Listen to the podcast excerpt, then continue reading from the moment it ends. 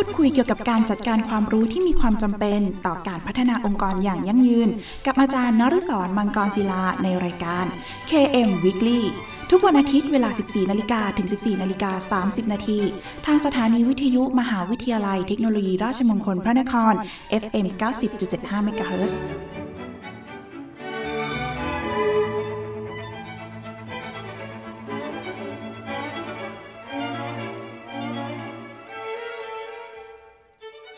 สวัสดีครับ ยินดีต้อนรับเข้าสู่รายการ KM Weekly ดำเนินรายการโดยกระผมอาจารย์นฤศรมังกรศิลา กับรายการที่จะมาร่วมพูดคุย เกี่ยวกับการจัดการความรู้ ที่มีความจำเป็นต่อการพัฒนา องค์กรอย่างยั่งยืนต่อไปครับ พูดคุยกันเป็นประจำทุกวันอาทิตย์ เวลา 14นาฬิกาถึง 14นาฬิกา30นาทีผ่านทางสถานีวิทยุมหาวิทยาลัยเทคโนโลยี ราชมงคลพระนคร RMUTP Radio FM 90.75 คลื่นสังสมปัญญาพัฒนาสังคมครับ คุณผู้ฟังสามารถรับฟังรายการของเราแบบสดๆ ผ่านทาง FM 90.75 ได้แล้วนะครับ โดยคุณผู้ฟังสามารถรับฟังรายการของเราในรูปแบบออนไลน์นะครับ พร้อมกันทั่วโลกผ่านทางเว็บไซต์ที่ radio.rmutp.ac.th โดยที่สามารถรับฟังผ่านทางคอมพิวเตอร์ PC นะครับ หรือว่าอุปกรณ์สมาร์ทโฟนได้แล้ววันนี้ครับ นอกจากนี้คุณผู้ฟังยังสามารถฝากคำถามหรือข้อสงสัยต่างๆนะครับ ผ่านทางกระดานสนทนานะครับในเว็บไซต์ของทางสถานี ที่ radio.rmutp.ac.th นะครับ หรือโทรศัพท์เข้ามาก็ได้ครับ ที่หมายเลขโทรศัพท์ 02 665 3891 นะครับ หรือทางโทรสารที่หมายเลข 02 282 5550 ครับ รวมทั้งอีเมลของทางสถานีครับ ที่ radio mct at imutp ac th นะครับหรือถ้าไม่สะดวกช่องทางใดเลยนะครับ ท่านสามารถเขียนเป็นจดหมายหรือไปสัญญาบัตร เพื่อติชมรายการได้นะครับ โดยเขียนถึงรายการ KM Weekly สถานีวิทยุมหาวิทยาลัยเทคโนโลยีราชมงคลพระนคร เลขที่ 399 ถนนสามเสนเขตดุสิตกรุงเทพ 10300 และเมื่อทางรายการได้รับข้อคำถามต่างๆ เหล่านั้นนะครับ ก็จะดำเนินการหาคำตอบมาให้คุณผู้ฟังทันทีครับ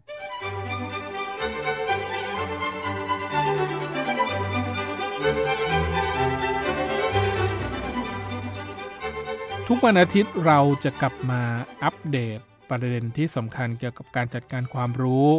โดยที่สัปดาห์นี้เราจะมาอัปเดต ในเรื่องของการศึกษาเพื่อสร้างพลเมืองของประเทศฟินแลนด์ตอนที่ 2 กันครับ หลักสูตรจิตวิทยานะครับ หรือว่าหลักสูตรในเชิงปรัชญา เพื่อสร้างพลเมืองของประเทศฟินแลนด์เนี่ยก็จะเป็นเรื่องของการจัดหลักสูตรพลเมืองของฟินแลนด์ที่จะต้องนำมาใช้จัดหลักสูตรในเชิงหลักสูตรที่เป็น general education หรือว่าหลักสูตรทั่วไปนะครับ โดยเน้นความรักชาตินะครับของประเทศฟินแลนด์ อันนี้บ้านเราก็ได้ประยุกต์ใช้นะครับ รูปแบบคล้ายๆกับฟินแลนด์ก็คือให้เราได้รู้ถึงความเป็นไทย ความรักที่เกิดขึ้นความภาคภูมิใจในตัวพลเมืองของไทย การเป็นพลเมืองของไทยเป็นอย่างไรนะครับ แล้วก็ประเทศในภูมิภาคเอเชียอื่นๆเนี่ยตอนนี้ก็เริ่มใช้แนวคิด ลักษณะเดียวกับฟินแลนด์นะครับ โดยที่ฟินแลนด์เนี่ยตั้งเป็นต้นแบบในเชิงการศึกษาขั้นพื้นฐานนะครับ ในเชิงสหกิจก็เช่นกันนะครับ ก็จะใช้วิธีการนี้นะครับ โดยที่ฟินแลนด์เชื่อว่า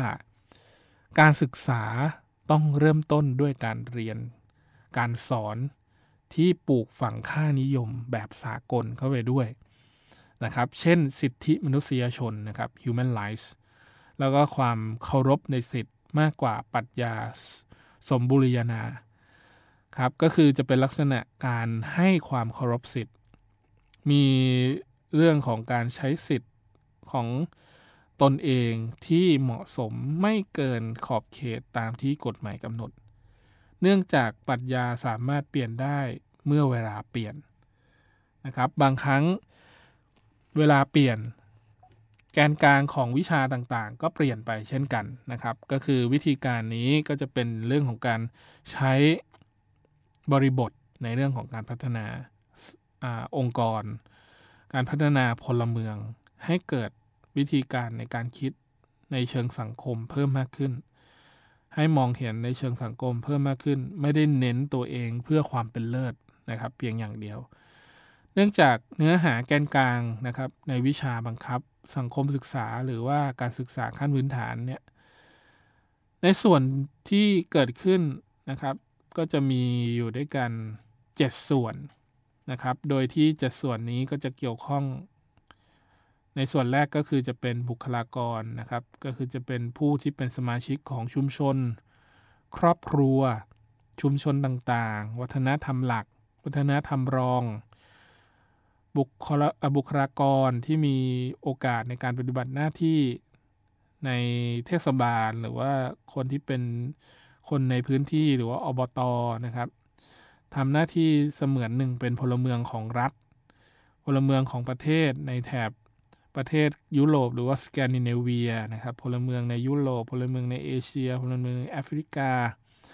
อะไรต่างๆ เหล่านี้บุคลากรก็จะต้องมีวัฒนธรรมหลัก และวัฒนธรรมรองนะครับ เพื่อทำหน้าที่ให้กับเป็นตัวแทนให้กับคนที่เป็นพลเมืองในอนาคตต่อไปก็คือเยาวชนนั่นเองนะครับ ส่วนที่ 2 คือเรื่องของสวัสดิการของบุคคล ที่มีมิตินะครับที่แตกต่างของ สวัสดิการนะครับของภาครัฐ และความเท่าเทียมกันในการพัฒนา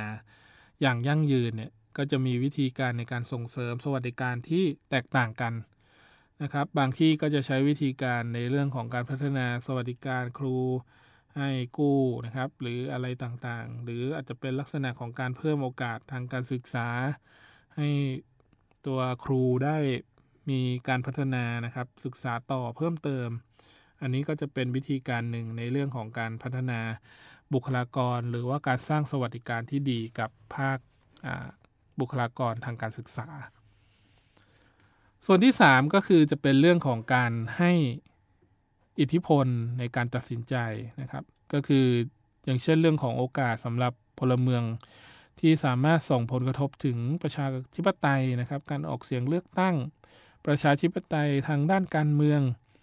นะครับ ผู้บริหารระดับเทศบาล หรือว่าคนในชุมชน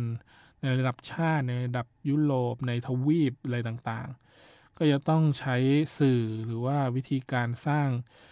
การตัดสินใจนะครับ หรือว่าการโน้มน้าวทำให้สังคมหรือในชุมชนเนี่ย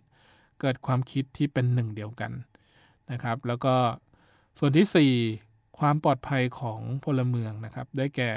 ระบบยุติธรรมนะครับ สิทธิของบุคคล ภาระหน้าที่ความรับผิดชอบทางกฎหมาย ความปลอดภัยทางจราจร และก็นโยบายทางความปลอดภัย นโยบายต่างประเทศและการป้องกันประเทศ ความปลอดภัยเหล่านี้มองโดยภาพรวมนะครับตั้งแต่ระดับชุมชนจนถึงประเทศชาติ จะมีวิธีการในการป้องกันตัวเองอย่างไรนะครับส่วนตัวที่ 5 ก็คือจะเป็นเรื่องของการจัดการทางด้านการเงิน ของบุคลากรนะครับ ก็คืออย่างเช่นหลักการบริหาร การเงินส่วนบุคคล การทำงานของผู้ประกอบการนะครับ เศรษฐกิจได้แก่ส่วนที่เกี่ยวข้องกับการทำงานนะครับ บางคนอาจจะใช้เงินที่เกินตัวไป สภาพเศรษฐกิจของประเทศนั้นๆ อาจจะมีค่าของชีพที่สูง แต่ก็ไม่สามารถที่จะดูแลตัวเองหรือว่าเลี้ยงตัวเองได้นะครับ รัฐสวัสดิการบางที่นะครับ คนพิการ ให้เงินเดือนเนี่ยมากกว่าเงินเดือนของประเทศเอเชียนะครับด้วยซ้ำนะครับอย่างของฟินแลนด์เนี่ยรัฐสวัสดิการให้กับคนพิการเนี่ยก็หกหมื่นเจ็ดหมื่นบาทนะครับซึ่งเป็นรายได้ที่ค่อนข้างจะสูงมากในการดูแลคนที่อยู่ในรัฐสวัสดิการนะครับ ดังนั้นการจัดการการเงินของบุคลากรจึงเป็นสิ่งที่สำคัญมาก มันจะไม่เกิดปัญหาหลาย ๆ ด้านนะครับ เมื่อมีหนี้มีสิน ก็จะต้องมีเรื่องของอาชญากรรมเข้ามาเกี่ยวข้องแน่ๆนะครับ ดังนั้นตัวที่ 6 เศรษฐกิจสิ่งที่สำคัญนะครับ อีกตัวหนึ่งก็คือเราจะต้องรู้บทบาท รู้ว่าใครเป็นผู้ประกอบการ มีผู้บริโภคอยู่เท่าไหร่นะครับ แล้วก็มีบทบาทอะไรกับเศรษฐกิจบ้างนะครับ ความสำคัญในทางการค้าในประเทศระหว่างประเทศเศรษฐกิจโลกเป็นอย่างไร ก็จะต้องรู้ความคืบหน้าเหล่านี้ นะครับแล้วก็ตัวสุดท้ายตัวที่ 7 ก็คือนโยบายเศรษฐกิจ ไม่ว่าจะเป็นความผันผวนในเชิงเศรษฐกิจ การว่างงานเงินเฟ้ออินฟลชันนะครับหรือว่าผลกระทบที่เกิดจากผู้ประกอบการทางการในการถูกเรียกเก็บภาษีนะครับการเงินสาธารณะนะครับหรือว่าเงินคงคลังต่างๆ เหล่านี้เราก็จะต้องรู้แนวโน้มทางเศรษฐกิจให้ดีด้วยนะครับ ไม่ใช่ว่าเราเป็นพลเมืองทำหน้าที่เป็นทำงานอย่างเดียว แต่ไม่รู้ว่านโยบายเศรษฐกิจของประเทศเป็นยังไง ไม่ใช่นะครับ เราก็จะต้องเรียนรู้ไปพร้อม ๆ กันด้วย ดังนั้นหลักสูตรที่เป็นหลักสูตรแกนกลางที่ดึงออกมาเป็นหลักสูตรในเรื่องของการจัดการเรียนการสอน เพื่อสร้างความเป็นพลเมืองเนี่ยเป็นสิ่งที่เป็นนามธรรมซะส่วนใหญ่นะครับ ก็คือ ยากต่อการจัดหามาตรฐานคำตอบคำถามอะไรต่างๆ ก็อาจจะเป็นเรื่องยากนะครับ คือจำเป็นที่จะต้องจัดหาครูที่มีคุณลักษณะพื้นฐานที่ดีด้วย ดังนั้นก็จะมีในปี 2513 นะครับกระทรวงศึกษาธิการของฟินแลนด์เนี่ยก็เริ่มใช้โปรแกรมปฏิรูปการศึกษา จากบนลงล่างครับ หรือว่า top down ก่อนนะฮะสิ่งที่เกิดขึ้นครับคือ ส่งผลทางด้านลบต่อการศึกษา ตั้งแต่เริ่มต้นในปี 2513 เป็นต้นมา 10 ปีให้หลัง หน่วยงานในฟินแลนด์เนี่ยก็เริ่มยกระดับมาตรฐานการศึกษาของตัวเองทำยังไงก็ได้ให้ครูเนี่ยมีมีหน้ามีตาเป็นอาชีพหลัก แล้วก็มีไรายได้ที่สูงนะครับ แล้วก็ทำให้คนที่เข้ามาเป็นครูเนี่ยมีความรู้สึกว่ามีคุณค่า สามารถ ออกกฎหมายบังคับในปี 2522 นะครับ บังคับให้ครูในโรงเรียนรัฐบาลเนี่ยทุกแห่งต้องจบการศึกษาระดับปริญญาโทนะครับ แล้วก็มีความเชี่ยวชาญทางด้านการศึกษาอย่างแท้จริงด้วย แล้วก็สิ่งที่เกิดขึ้นนะครับ กฎหมายที่บังคับดังกล่าวเนี่ยก็ส่งผลคุณลักษณะของครู การเป็นอาจารย์ความสามารถทางด้านการวิจัย ซึ่งเห็นได้ว่าประเทศฟินแลนด์เนี่ยเคารพในตัวครูมากนะครับ เชื่อในความเป็นมืออาชีพของครู โดยที่มีตัวชี้วัดที่ชัดเจนนะครับ โดยที่อย่างเช่น ผู้เรียนในประเทศฟินแลนด์เนี่ยไม่ต้องสอบระดับชาติจนถึงอายุ 19 ปีครับ โดยที่ครูมีสละในเรื่องของการรับรองผลสำเร็จของผู้เรียนด้วยนะฮะยืนยันว่าเด็กคนนี้เป็นยังไงดูมาตั้งแต่แบเบาะเลยตัวเล็กๆเลย นะครับ ตั้งแต่ 3 ขวบจนถึงอายุ 19 หรือ 18 ปี ว่าเขาสามารถรู้ธรรมชาติของเด็กคนนี้เป็นอย่างดีว่าเด็กคนนี้เป็นอย่างไรบ้างนะครับครูมีสละในเรื่องของการเลือกวิธีการตามแนวทางของหลักสูตรแกนกลางการศึกษาแห่งชาตินะครับ ก็คือสำหรับการศึกษาพลเมืองในระดับการศึกษาพื้นฐาน เน้นวิธีการของครูในการแก้ปัญหานะครับ การมีส่วนร่วมทักษะสังคม โดยเน้นผู้เรียนเป็นศูนย์กลางนะครับ แล้วก็ผู้บริหารโรงเรียนในประเทศฟินแลนด์เนี่ยก็จะต้องมีบทบาทในการจัดการศึกษานะครับ ให้กับครูนะครับ โดยที่ครูต้องมีคุณสมบัติที่เหมาะสมกับการศึกษาในการบริหารจัดการก็จะได้ง่ายขึ้นนะครับ ภาวะผู้นำในองค์กรเป็นยังไง ผู้บริหารโรงเรียนในประเทศฟินแลนด์เนี่ยก็จะต้องมีหน้าที่ในเรื่องของการใช้หลักการบริหาร หรือการเป็นผู้นำในการเรียนการสอน ไม่มีหน้าที่ในการสอนซะซะส่วนใหญ่ก็คือจะมีหน้าที่ในเรื่องของการบริหารจัดการอย่างเดียวนะครับ ส่วนครอบครัวการทำงานอย่างใกล้ชิดกับโรงเรียนก็จะเป็นโรงเรียนที่จัดให้มีองค์กรครอบครัวนะครับ เพื่อจะทำความร่วมมือระหว่างครูกับสภานักเรียน โดยที่ครอบครัวก็จะเป็นตัวแทนในคณะกรรมการโรงเรียนด้วยครับ มีส่วนร่วมในการออกแบบหลักสูตรสถานศึกษา ผ่านการอภิปรายสื่อสารในการประชุม มีการใช้แบบสอบถามในการแสดงความคิดเห็นระหว่างกิจกรรม แล้วก็ค่านิยมของโรงเรียนเนี่ยร่วมกัน ก็จะเป็นประโยชน์ในเรื่องของการพัฒนาการศึกษาในประเทศฟินแลนด์ได้ครับ รับฟังเพลงเพราะๆจากทางรายการ KM Weekly สักครู่ครับ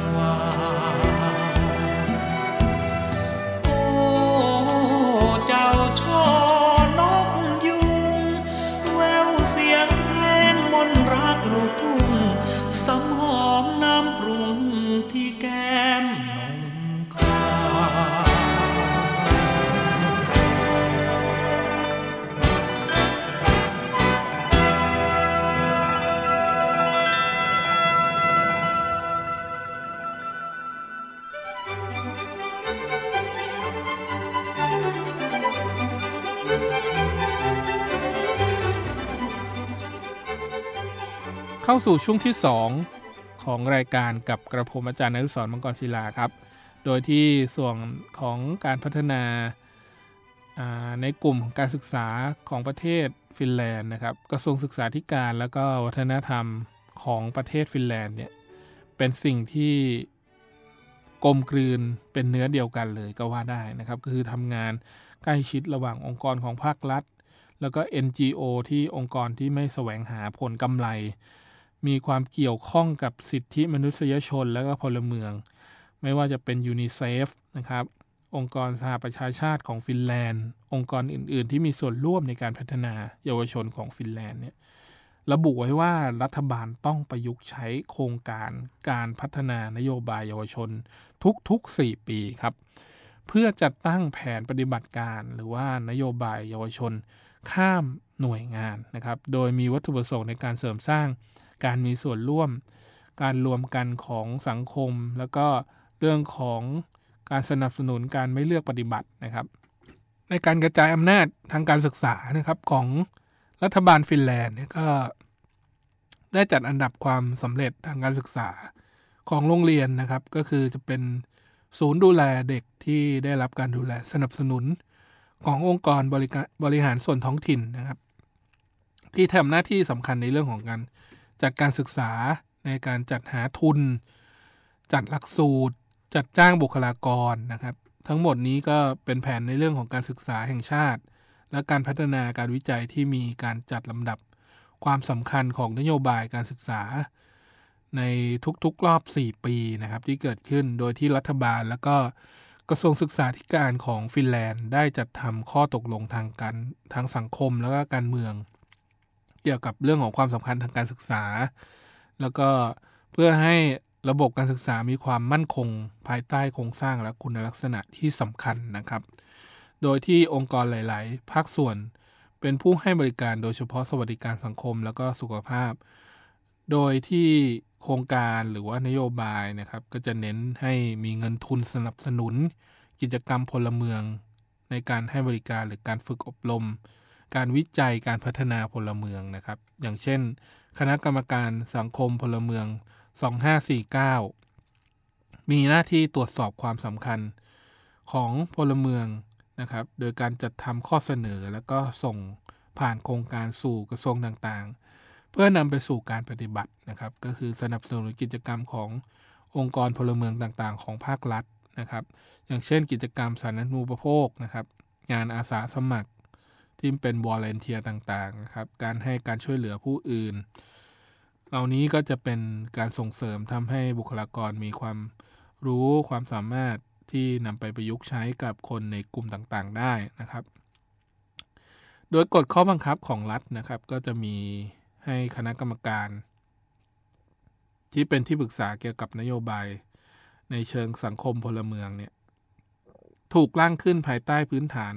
ข้อเสนอของคณะกรรมการสังคมพลเมืองนะครับ ก็คือทำงานแล้วก็ควบคู่กับเรื่องของการเน้นทำให้เกิดการสร้างพรบหรือพระราชบัญญัติเยาวชน ที่เน้นให้พลเมืองตื่นรู้นะครับ มีโอกาส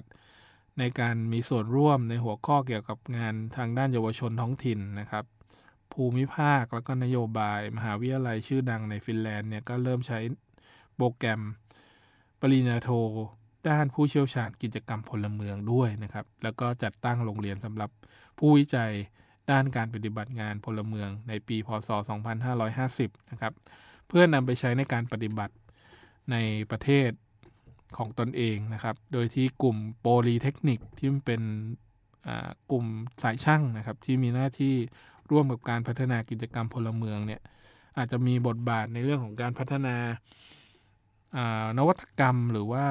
สิ่งประดิษฐ์ต่างๆนะครับ ที่ทำให้องค์กรแล้วก็หน่วยงานทางการศึกษา ที่สามารถจัดหลักสูตรกิจกรรมพลเมือง การเพิ่มงานขององค์กร โดยมีวัตถุประสงค์เพื่ออำนวยความสะดวกให้กับองค์กรนะครับ รวมทั้งโครงสร้างเพื่อพัฒนากิจกรรมพลเมืองรูปแบบใหม่ เพื่อเปลี่ยนสภาพแวดล้อมวัฒนธรรมการเมืองนะครับ โดยที่ทำการสนับสนุนองค์กร หน่วยงานทางการศึกษา ให้เกิดขึ้นได้จริงนะครับ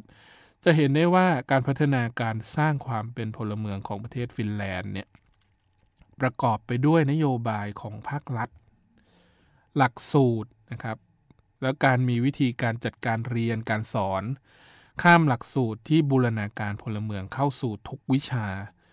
ที่จัดการเรียนการสอนตามแนวคิดแบบ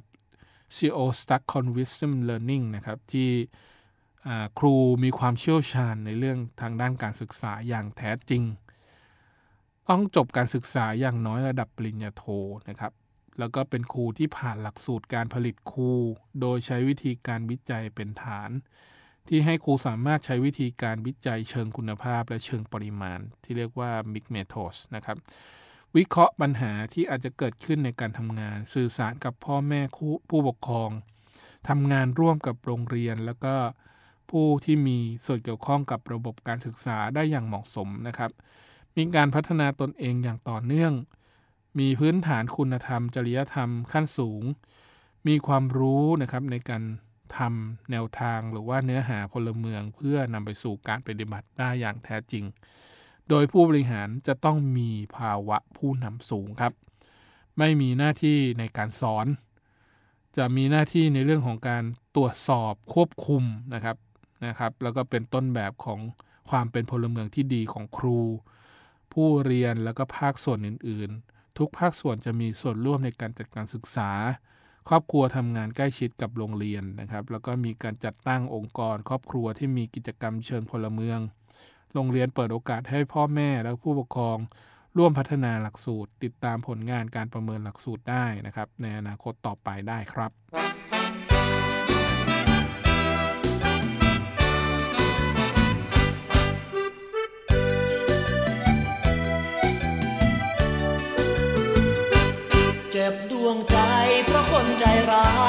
ลายรักเราเสียจนแหลกราน โอ้ความรักที่สุดแสนหวานต้องกลับร้าวราน เพราะมีงานผจญสุดปัญญา เพราะว่าผมจน ต้องจากหน้ามนละเหมือนคนสิ้นใจ มาสู่ขอเพราะเงินพอมีทำงานทั้งปีหวังมีกู้เชย แต่อกเอ้ยต้องกลับช้ำตรมหวังไว้ไม่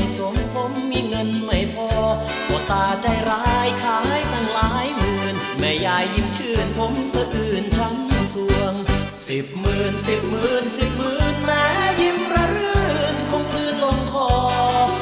คุณพ่อครับผมแย่ คุณแม่ครับผมจน สิบหมื่นผมเหลือทน ไม่ขอดิ้นรนให้คนขายลูกกิน กราบลาแล้วขอแจ้วลาจร ไม่ขออ้อนวอนและงองอนทั้งสิ้น เป็นเคยคงขายผมกิน ต้องดับแดดดิน เพราะถูกกินถึงตาย หมดคนขายแม่ยายยังอยู่ จะให้หนาดูต้องมีแถมพ่อตา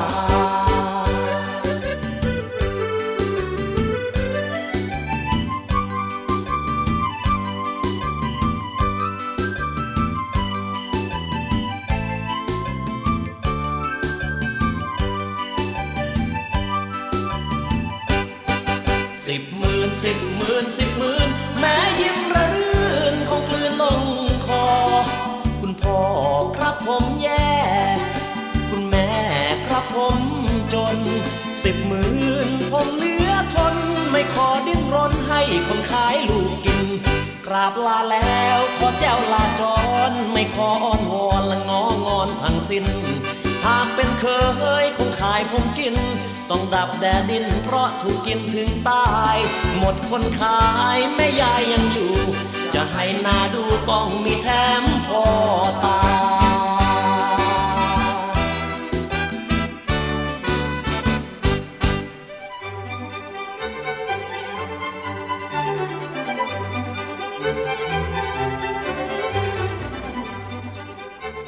มาถึงช่วงสุดท้ายของรายการแล้วครับ คุณผู้ฟังสามารถติดตามรับฟังรายการ KM Weekly ได้เป็นประจำทุกวันอาทิตย์ เวลา 14นาฬิกาถึง 14นาฬิกา30 นาที และถ้าหากมีข้อสงสัย รวมถึงอยากติชมแนะนำรายการนะครับ คุณผู้ฟังก็สามารถที่จะโทรศัพท์เข้ามาได้ที่โทรศัพท์หมายเลข 02665 3891 นะครับ หรือทางโทรสารที่ 022825550 นะครับ รวมทั้งอีเมล radio mct rmutp ac th นะครับ แล้วก็ทางจดหมายหรือไปรษณียบัตรก็เขียนมาที่รายการ KM Weekly สถานีวิทยุมหาวิทยาลัยเทคโนโลยี ราชมงคลพระนคร เลขที่ 399 ถนนสามเสนเขตดุสิตกรุงเทพ 10300 และกลับมาติดตาม KM Weekly ได้ใหม่ครับ ทุกวันอาทิตย์เวลา 14นาฬิกาถึง 14นาฬิกา30นาทีครับ ขอบคุณสำหรับการติดตามรับฟังครับสำหรับวันนี้ต้องขอลาคุณผู้ฟังไปก่อน พบกันใหม่ในตอนต่อไป วันนี้สวัสดีครับ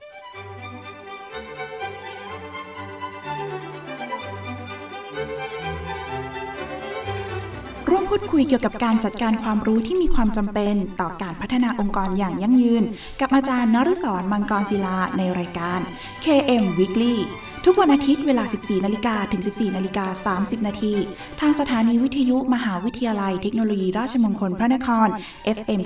90.75 MHz